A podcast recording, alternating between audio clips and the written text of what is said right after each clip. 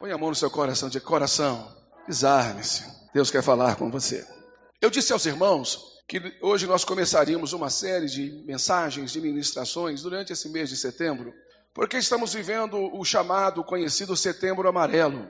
É o combate. Esse mês, eu disse a vocês ontem, iniciou no ano de 1994, depois da morte de um jovem chamado Mike M, lá nos Estados Unidos, um garoto no auge dos seus 17 anos, muito novo, muito inteligente, já mecânico, habilidoso mecânico, reformou um Mustang 68 de cor amarela, a razão por que do setembro amarelo também, e, e ele vinha demonstrando problemas mentais, várias dificuldades voltadas ao psíquico, seus pais não perceberam e ele suicidou-se. E a morte dele tornou-se um emblema e a partir de então começou-se um movimento que ganhou corpo e arrastou-se para o mundo inteiro. O mês de setembro, um mês considerado esse mês amarelo, que é o um mês em combate contra uh, o suicídio. O Brasil passou a fazer parte desse movimento no ano de 2015, através de movimentos de saúde internacionais e, e outras agremiações e associações. O Brasil integrou-se também a esse movimento.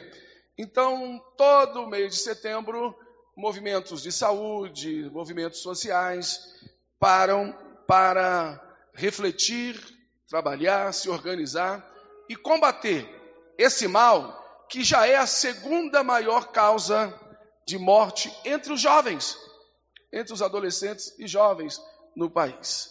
Vejam, senhores, que acontece cerca de 800 mil, 800 mil suicídios por ano a cada 30 segundos acontece um.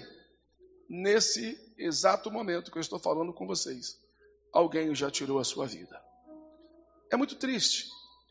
E, e são assim situações voltadas para problemas reais. Diga, problemas reais.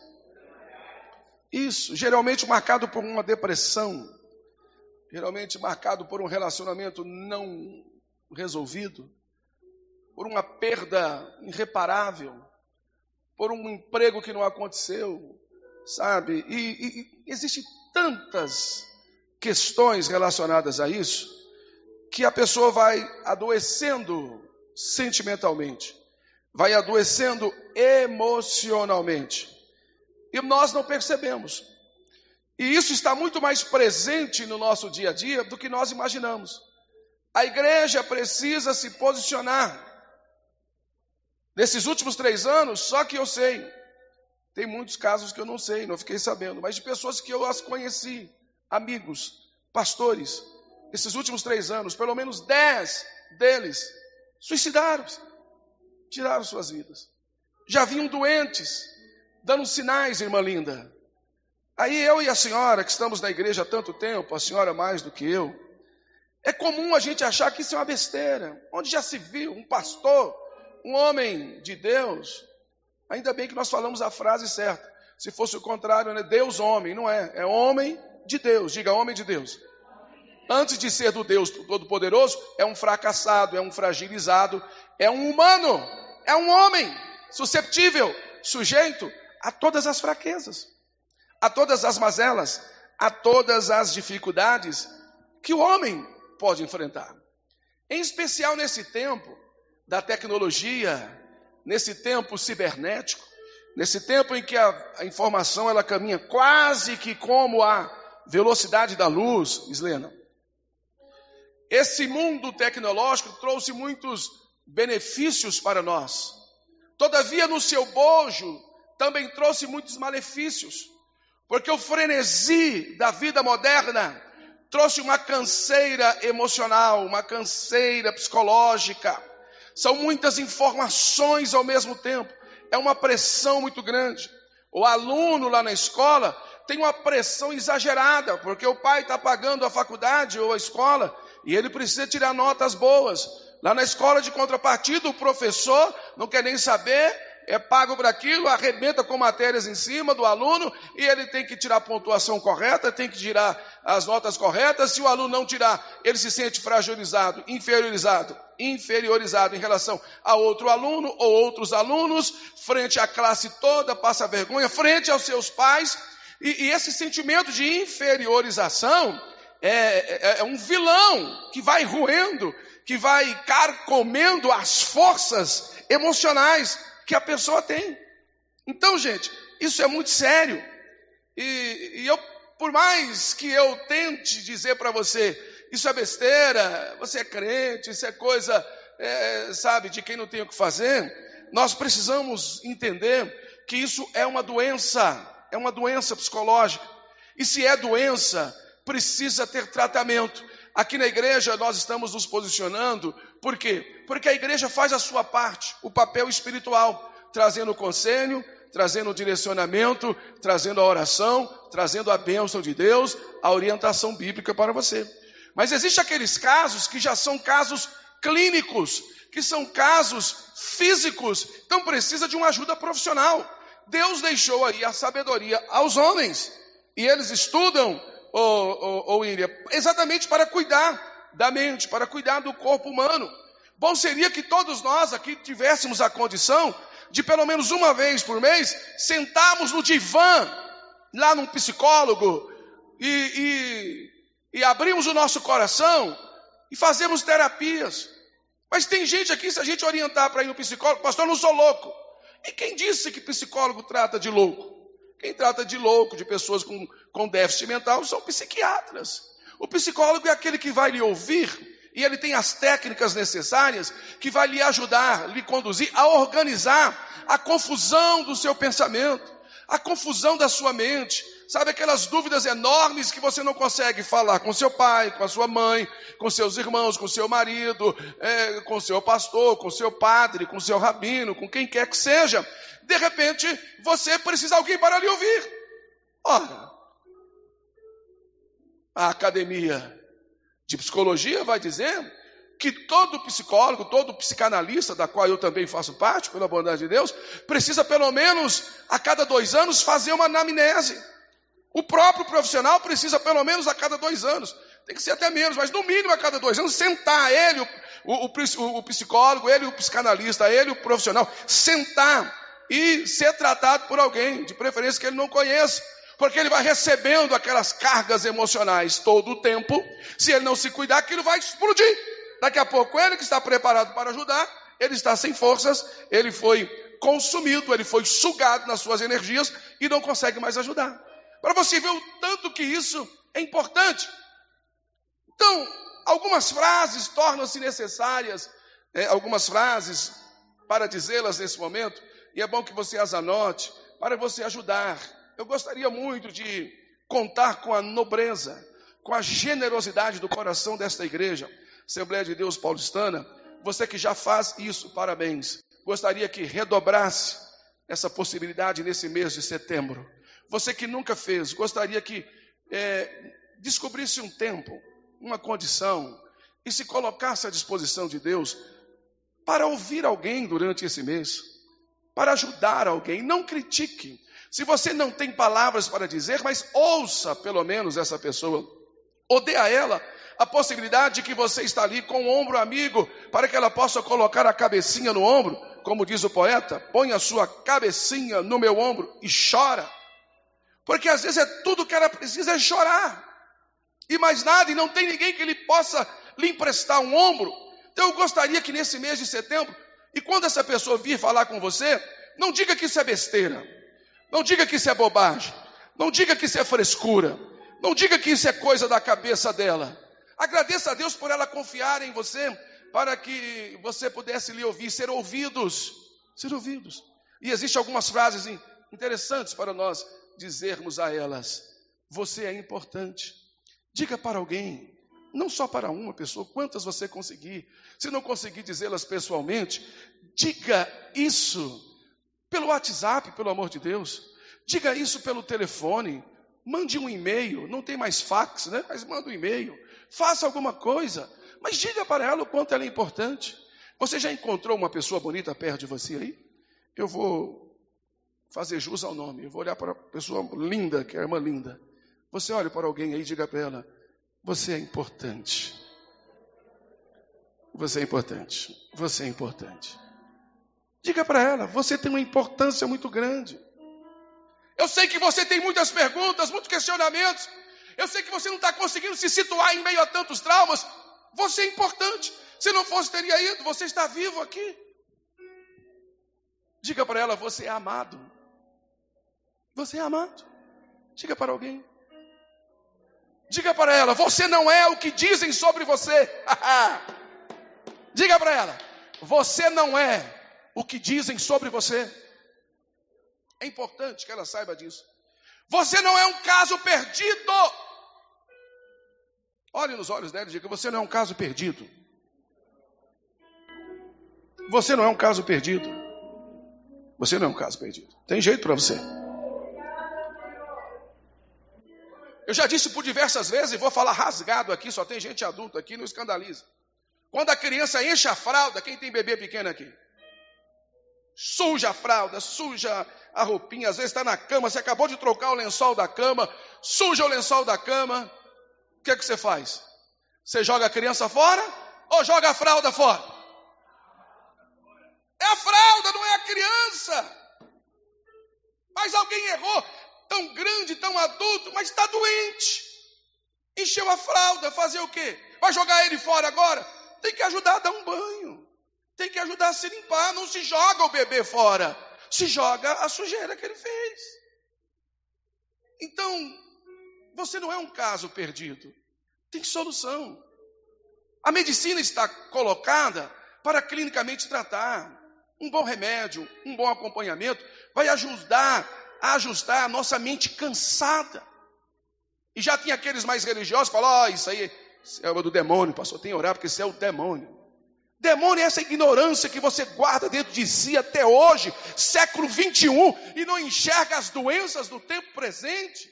Isso é que é demônio, tem que se libertar disso, meu irmão.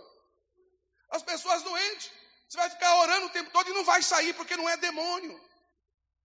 Às vezes um simples remédio vai resolver. Quem entendeu, diga amém. Diga para essa pessoa, você não precisa ter medo. Diga para ela. Você não precisa ter medo. Eu sei que está difícil, mas você não está só, Deus está com você.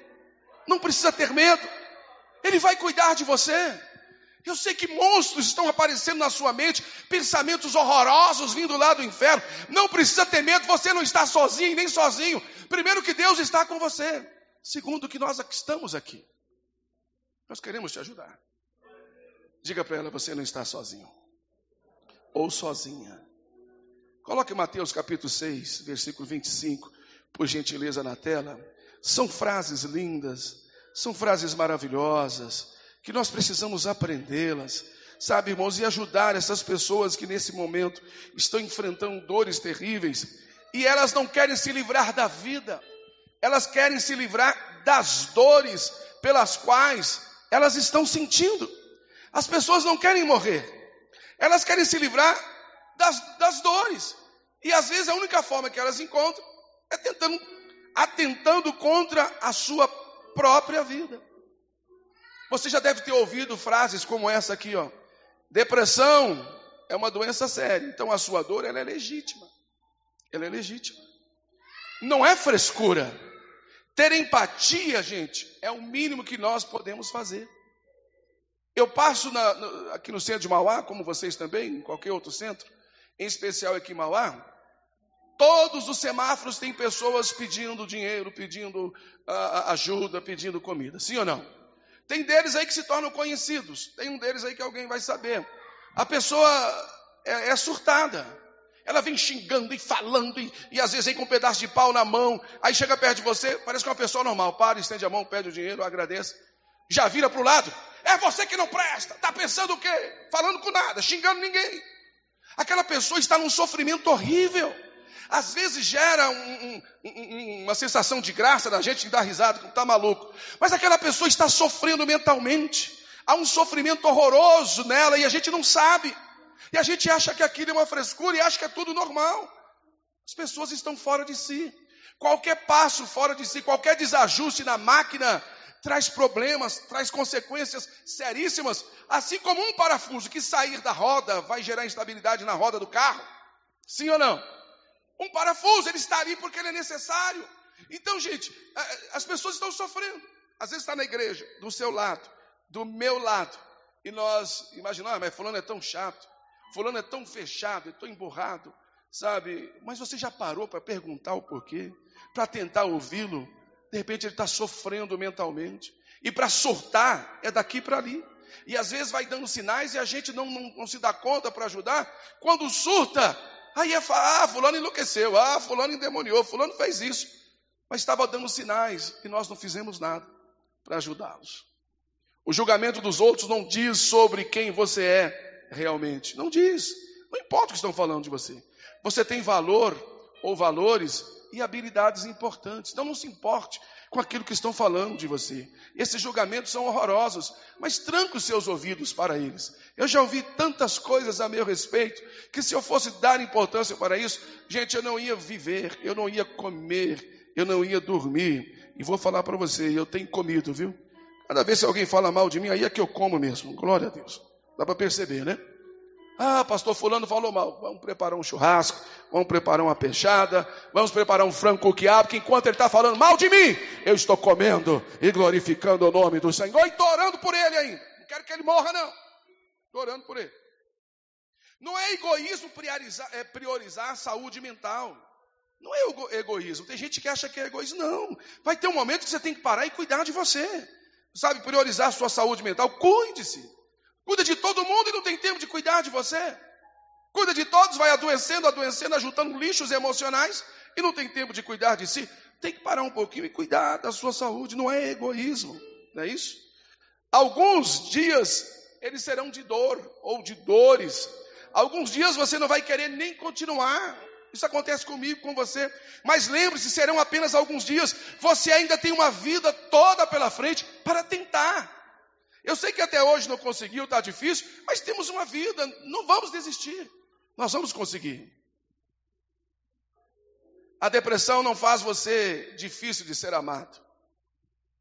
Quem te abandona quando você mais precisa é porque não te ama de verdade. Pode ter certeza disso. Mas tem um que te ama e Ele não te abandona em momento algum. Ele não te abandona. Ele não me abandona. Vamos ver? Todos juntos, por gentileza. Por isso vos digo, juntos, por isso vos digo, não andeis ansiosos quanto à vossa vida, pelo que haveis de comer, ou pelo que haveis de beber, nem quanto ao vosso corpo, pelo que haveis de vestir. Não é a vida mais do que o mantimento e o corpo mais do que o vestuário? Pode ir embora, vamos lá. Olhai para as aves do céu, que nem semeiam, nem cegam, nem ajuntam em celeiros, e vosso Pai celestial as alimenta. Não tem de vós muito mais valor do que elas? Vamos embora, continue por gentileza. E qual de vós poderá, com todos os seus cuidados, acrescentar meio metro à sua estatura? Alguém consegue aí? Sim ou não? E quanto ao vestuário, por que andais ansiosos? Olhai para os lírios do campo, como eles crescem, não trabalham, nem fiam. E eu vos digo que nem mesmo Salomão, em toda a sua glória, se vestiu como qualquer um deles. Pode ir. Pois se Deus assim veste a erva do campo, Vamos juntos? Que hoje existe. Gostaria de ouvir a, a voz da igreja. Vamos lá? Pois, se Deus assim, ah, que hoje existe, todos, não vos vestirá muito mais a vós? Mais um pouquinho? Juntos. Olha, já é a terceira ou quarta vez que vem a recomendação. Não andeis inquietos, não andeis ansiosos, não andeis, olha aí, ó, perturbados. Vamos de novo. Não andeis, pois, inquietos, dizendo que comeremos, ou que beberemos, ou com que nos vestiremos. Pode ir. Porque todas estas coisas os gentios procuram. De certo, vosso Pai Celestial bem sabe que necessitais de todas essas coisas. Mais um, para a gente concluir. Mas buscai primeiro o reino de Deus e a sua justiça. Roupas, comida, vestuário, sabe, cuidado paterno, materno, todas estas coisas vos serão acrescentadas. O Senhor que está dizendo, no famoso sermão, após o grande sermão do monte. Então nós temos esse texto glorioso. Você viu aí quantas vezes o Senhor pergunta: por que andais ansiosos ou ansiosos por isso, por aquilo, por aquilo outro? Olha, e dá exemplo. Você não viu os lírios? Você passa na natureza e vê o cuidado da natureza, não tem ninguém zelando dela. Nem Salomão, no auge de toda a sua riqueza, e olha que o homem era rico. Francisco Marques, pensa no homem rico. Multiplica por 10. Era o Salomão. Para o seu tempo, o homem era rico demais. Ele não teve a capacidade de se vestir como um lírio, mesmo com toda a sua grana, mesmo com toda a sua sabedoria. As aves dos céus não trabalham. Gente, elas não trabalham como eu e você. Elas não levantam às seis horas da manhã para trabalhar. Elas levantam às seis horas da manhã para nos acordar e para adorar a Deus. Quando você acorda, já estão lá cantando, adorando o Criador. Mas elas não precisam trabalhar para comer. E elas não morrem porque Deus cuida delas. Será que você não está valendo mais que um passarinho? Será que você não está valendo mais que um passarinho? Será que você não está valendo mais que um pardal? Será que você não vale mais que um pardal? Ah, pastor, estou me sentindo menos que um pardal. É você que está se sentindo. Mas se perguntar para o pardal entre ele e você, ele vai dizer que quem sou eu diante de você? Você é a imagem e a semelhança de Deus. Eu sou apenas um sopro que existo por um momento e vou desaparecer. Você é a imagem e semelhança do Criador, o Todo-Poderoso.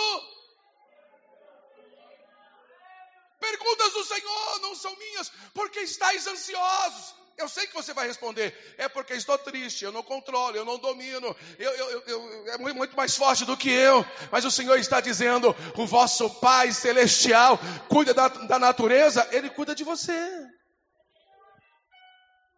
Coloca para mim 2 Coríntios, capítulo 4, versículo 8. Vamos ler, por gentileza. Esse texto é um texto muito interessante, é exemplo de outros. Eu quero ler com a igreja nesse momento. Vamos lá. Essa é a primeira ministração de uma série que eu quero ministrar aqui durante esse mês. Capítulo 4, versículo 8. Vamos ler 8, 9, 10, vamos caminhar um pouquinho aí. Queria que todos lessem, queria não, quero que todos me ajudem, em voz alta, por gentileza. 3, 2, 1. Em tudo somos atribulados. Tem alguém atribulado aí? Alguém enfrenta a tribulação aí? Deixa eu ver. Ou é só eu? Quem, levanta, quem enfrenta a tribulação, levante as mãos, deixa eu ver. Tem gente que está tão tribulado não tem coragem nem de levantar a mão. Tem alguém que sofre tribulação, levanta a mão, deixa eu ver. Vou levantar as duas logo.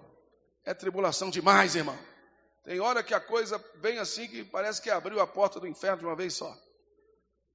Em vez de soltando de pouquinho, soltou de monte. Olha lá.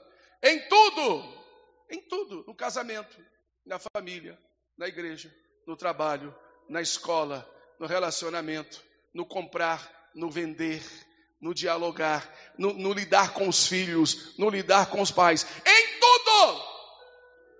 Em tudo somos o quê? Mas não angustiados. Olha aí, ó. que mais? Perplexos, mas não. Tem hora que eu fico perplexo. Eu fico boquiaberto, eu fico pasmo diante de tantas notícias, Francisco Marcos de tanta gente que tem coragem de fazer coisas absurdas que eu olho assim e falo, não é possível um negócio desse. Fico sabendo notícias horrorosas que vêm como uma bomba que explode no meu coração. Eu fico perplexo demais. Aquilo me joga contra a parede. Eu preciso recobrar a minha consciência, buscar no Senhor força, mas não desanimar diante disso, porque isso é normal, infelizmente. Continue, por favor. O 9, olha o que diz o 9. 4 e 9. Está no 8. Isso, juntos. 3, 2, 1. Perseguidos. Quantos de nós somos perseguidos? Às vezes por um colega na escola que não gosta do seu jeito de ser. Ele acha que você é inteligente em detrimento da sua desinteligência. Ele acha que você é bonito em detrimento da sua feiura, porque ele se acha feio. E se ele percebeu que você tem uma beleza para além da dele, sem que você saiba, ele começa a te perseguir. É perseguido. Olha, porque você às vezes trabalhou e conquistou uma roupa melhor, alguma coisa melhor, que ele ainda não conseguiu, em detrimento dele não conseguir, ele começa a te perseguir. Às vezes você não fez nada para ele, não o prejudicou. Às vezes nunca nem conversou com ele, ele passa a lhe perseguir. Ele passa a desenvolver uma inveja em sua direção na igreja. Ah, porque fulano canta bonito e todos aplaudem e eu não canto, eu gostaria de cantar. Parece que nasce lá dentro, enrustidamente, um sentimento assim de perseguição, porque ela canta, ou porque ele toca, ou porque ela prega, ou porque ele prega. Sabe, se a gente não tomar cuidado, começa essas perseguições através de pequenos gestos. Só que Paulo está dizendo: perseguidos sim, desamparados não.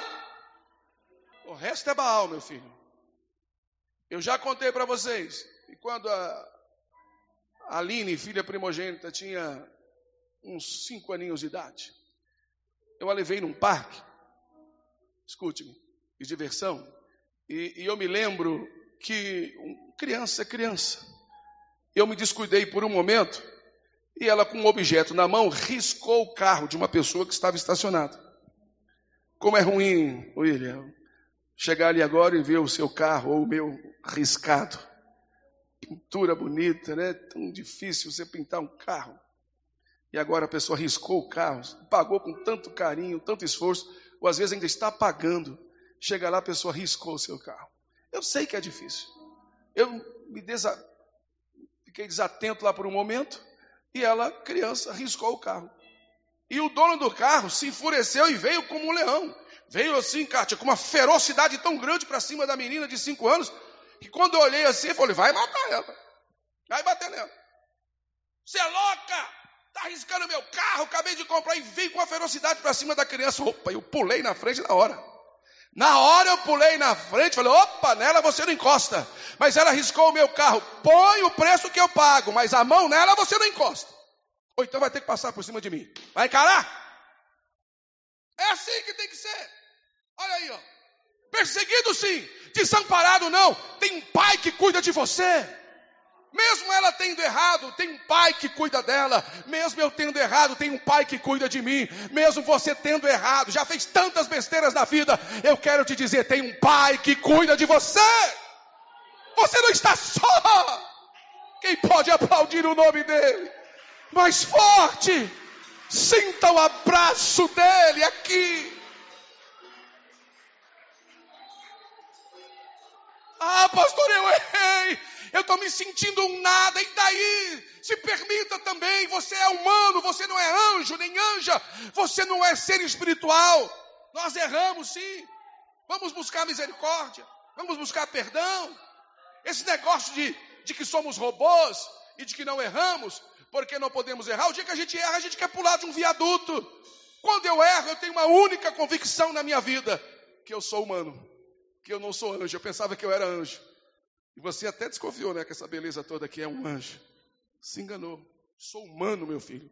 Cheio de falhas, cheio de defeitos. E quando eu erro, eu coloco a mão na cabeça, mas que burrice. Aí vem o Espírito e fala: é, Isso é coisa sua mesmo, você é humano. Eu estou aqui para ministrar o perdão, ministrar a misericórdia. Diga se pode, perseguido sim, desamparado não. Você não está sozinha. Ninguém vai colocar a mão em você. Ninguém vai tocar a mão em você, porque você tem um pai. Ou então tem que passar por cima dele. Alguém tem coragem de passar por cima de Deus aí para tocar em você? Não vai tocar, meu irmão. Minha irmã, descansa o teu coração. Eu sei que você está com um monte de monstros e, e pensamentos horrorosos na sua cabeça. Você não está só. Ninguém vai tocar a mão em você. Você tem um pai. E daí que errou? Quem é que não erra? Quem é que não erra? Você é o santarrão agora, é o perfeito? Peraí, meu irmão, vai devagar, vai com calma. Estamos na terra, estamos no céu, não. Vai devagar. Pastor, só está incentivando o povo a errar? Claro que não. Eu estou dizendo para eles que se errar, tem um advogado, tem um caminho do perdão, tem um caminho da, da, do retorno, para eles não ficarem sofrendo na sua mente, sabe, se, se martirizando e perdendo o sono e perdendo a vida, sendo que nós temos um Deus que é Pai e que sabe perdoar. É isso aí. Isso é evangelho. Isso aqui não é fundamentalismo. Isso aqui não é extremismo. Isso aqui não é religiosidade. O Pedro perguntou, mas se a coisa é fácil assim, então até quantas vezes eu tenho que perdoar o meu irmão que, que me ofende durante o dia? Sete vezes então. Porque sete para ele já era um absurdo, né? Aí o Senhor olha para ele e fala: Não, meu filho, sete acho que é muito, né? Põe um, um vezes aí, setenta, põe um zero aí, setenta vezes sete. 490 vezes no dia. Eu já li nos olhares de alguns aqui, ah, eu não dou conta não. Na segunda eu já desço a mão na orelha. É, nós somos assim mesmo. Intolerantes, não perdoamos, religiosos, apontamos o dedo. Qualquer coisinha que pisa no nosso calo e fala do nosso defeito, fala, e o seu? E você pensa que eu não sei da sua vida? Quem você era ou quem você é? Nós fazemos isso. Intolerantes. Mas Deus não. Paulo experimentou tudo isso e falou: perseguido sim, desamparado jamais. Vamos continuar? Abatidos. Não todos, por favor. Eu sinto uma unção poderosa de Deus aqui. Deus está curando corações aqui nessa noite. Deus está cortando o sentimento de morte aqui nessa noite. O Espírito de Deus está indo através dessa palavra e está fechando sepulturas que estavam abertas em direção a alguém. Eu sinto no meu espírito, Deus está falando conosco aqui nessa noite. Diga se pode bem alto, abatido sim, destruído jamais. Estou sem forças. Você pode estar aqui nessa noite sem forças combalido no seu vigor, no seu, na sua moral, no seu caráter, quem sabe até na, nas suas expectativas de vidas, de vida, eu sei, abatido, levou um golpe, foi abatido pela vida, foi golpeado. Mas você não está destruída. Você não está destruído. Pastor Cláudio, me belisca aqui. Me belisca aqui. Doeu. Deixa eu beliscar você aí. Doeu? Belisca alguém aí devagarinho aí. Belisca aí. Alguém sentiu o beliscão? Sentiu? Quem sentiu o beliscão aí? Isso é sinal que você está vivo. Você está viva. Vivo. Você está vivo. Você está viva. Tem jeito ainda. Você pode estar aqui em frangalhos. Só Deus e você sabe como que andam as suas emoções seus pensamentos. Só Deus e você sabe a confusão que está dentro de você. Não é que você não crê em Deus, você crê, eu sei que você crê. Não é que você não acredita, eu sei que você acredita, mas às vezes você fica chateado também com Deus. Quantas vezes eu, eu tinha certeza dentro de mim que Deus não ia fazer alguma coisa que eu orei, jejuei, subi no monte dez dias, Deus não vai fazer, está amarrado. Só que a corda era fraca, quebrou. E aconteceu o que eu tinha certeza que não ia acontecer. E daí? Deus errou? Não, eu que errei, eu que orei errado, eu que estava fora da conexão, eu que não estava entendendo o agir de Deus e eu venho destruído nas minhas emoções, aliás, abatido nas minhas emoções, mas jamais destruídos, porque eu tenho um Deus que me ajuda a me refazer a cada manhã. Eu estou vivo enquanto a vida há esperança. Então glorifique o nome do Senhor nessa noite. Receba fé. Vamos lá, receba vigor. Receba ventos de esperança que estão vindo sobre nós. Uh! O meu olhar está abatido. O meu olhar está cansado. As minhas forças já não são mais as mesmas. Estamos lutando já há tantos anos. Mas destruído eu não estou. A minha fé está guardada para quando o fio de existência for cortado aqui, encontrar-me-ei com o Senhor nos ares. Encontrar-nos-emos com o Senhor nos ares. Quem tem essa esperança? Jamais destruídos, Jamais. Carregando enfermidade no corpo, carregando calúnia nas costas, carregando depressão, carregando depreciação, carregando frustração, mas jamais destruídos, porque a morte no Calvário e a ressurreição ao terceiro dia, o túmulo vazio, é a certeza de que eu não estou destruído força para a igreja. Quem pode aplaudir o nome do Senhor? Quem pode aplaudir? Mais forte, mais forte. Ventos de vida estão sendo soprados sobre nós. Deus está falando conosco. Segue mais um pouquinho para a gente concluir. Eu quero orar pela igreja.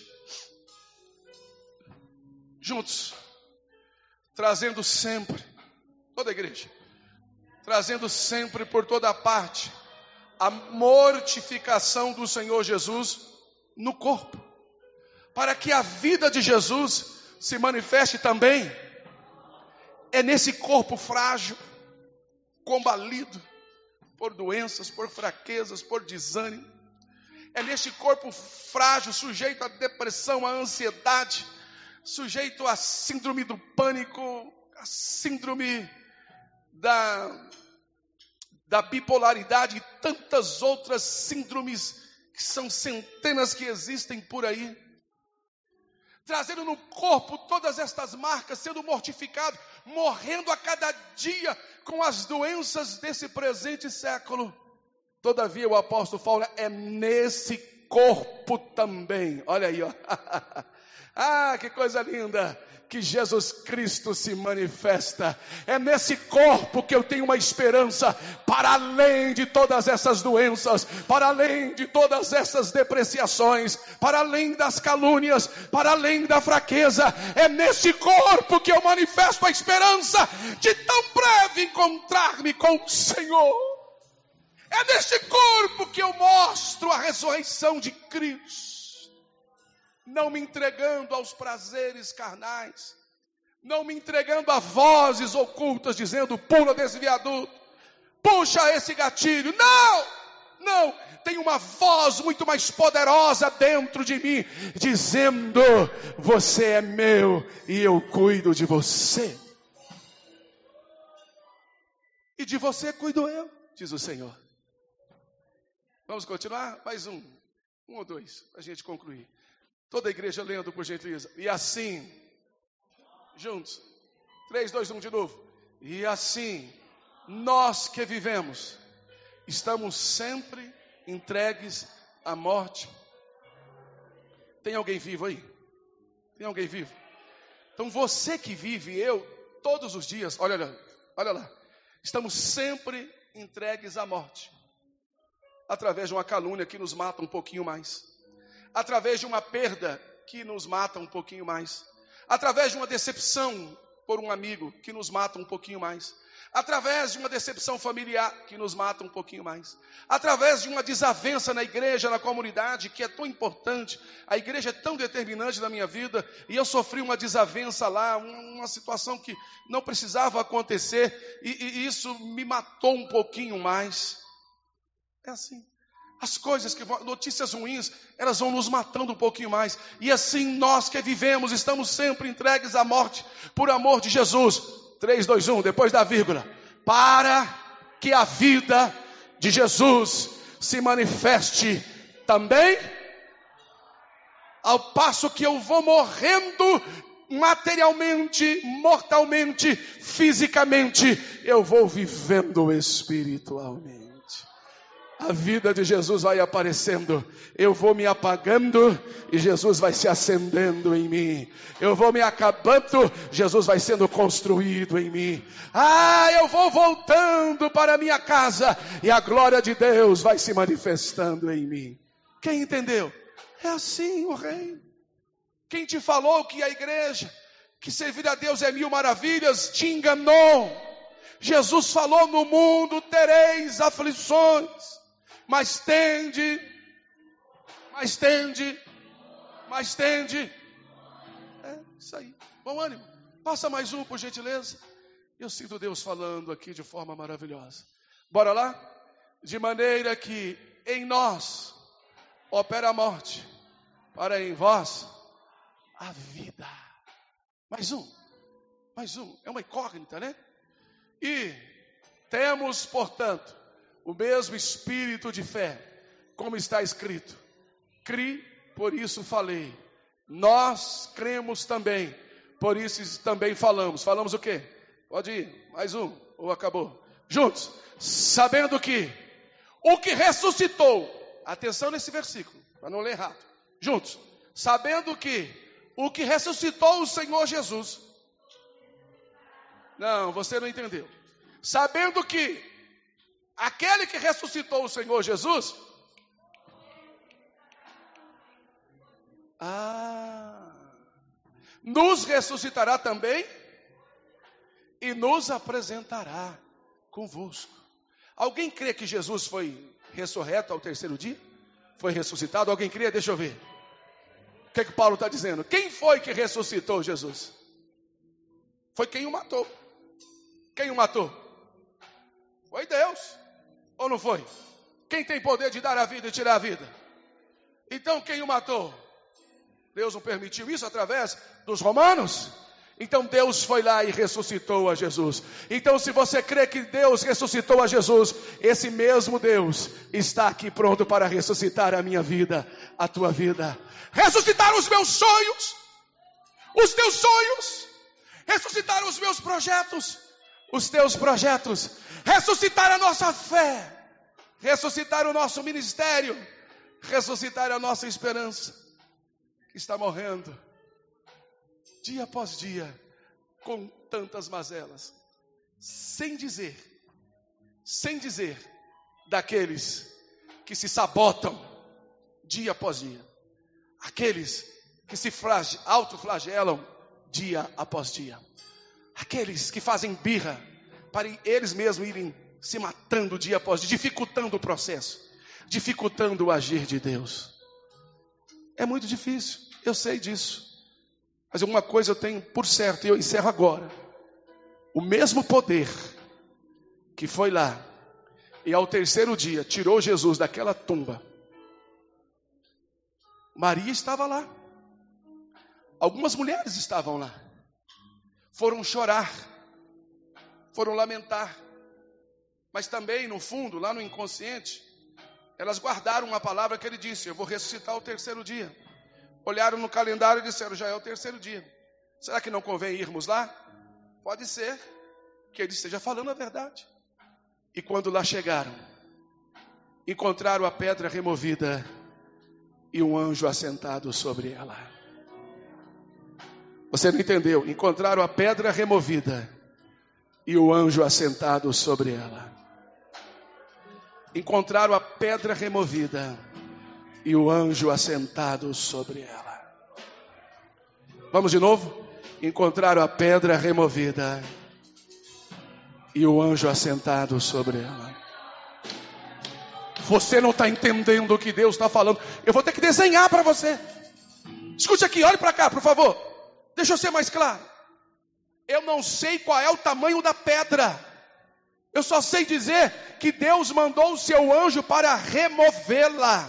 Eu não sei qual é o tamanho da pedra que estava te matando, ou guardando você morta, ou morto dos seus sonhos. Eu sei que o anjo desceu para remover, tirar essa pedra. A vida vai fluir, a vida vai brotar. Tem coisas que é só o Senhor, é só o anjo que pode fazer. Mais forte, mais forte, mais forte, mais forte. Uh! Quem pode aplaudir o, o nome do Senhor? Todos em pé, todos em pé, todos em pé. Há uma poderosa de Deus. A pedra está sendo removida.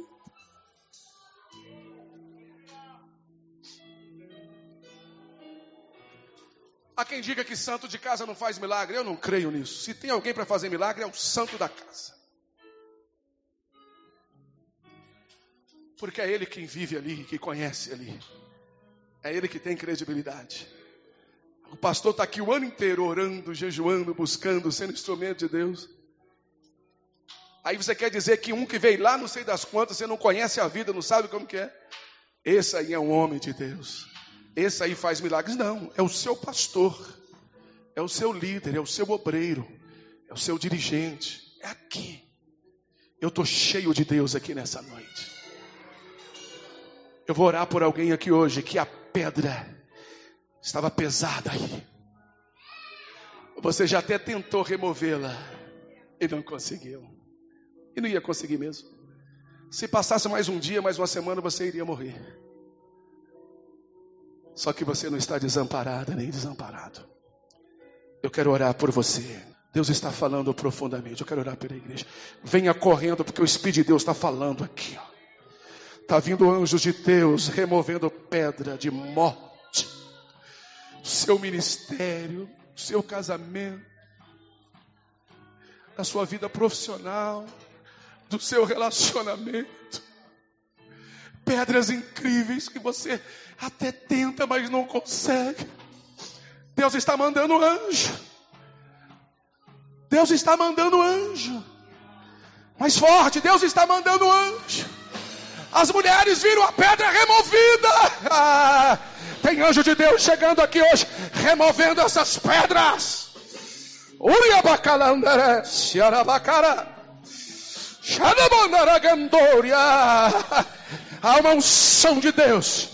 Tem pedras que vão ser despedaçadas agora. O anjo do Senhor está vindo aqui, não precisa ter vergonha, meu irmão.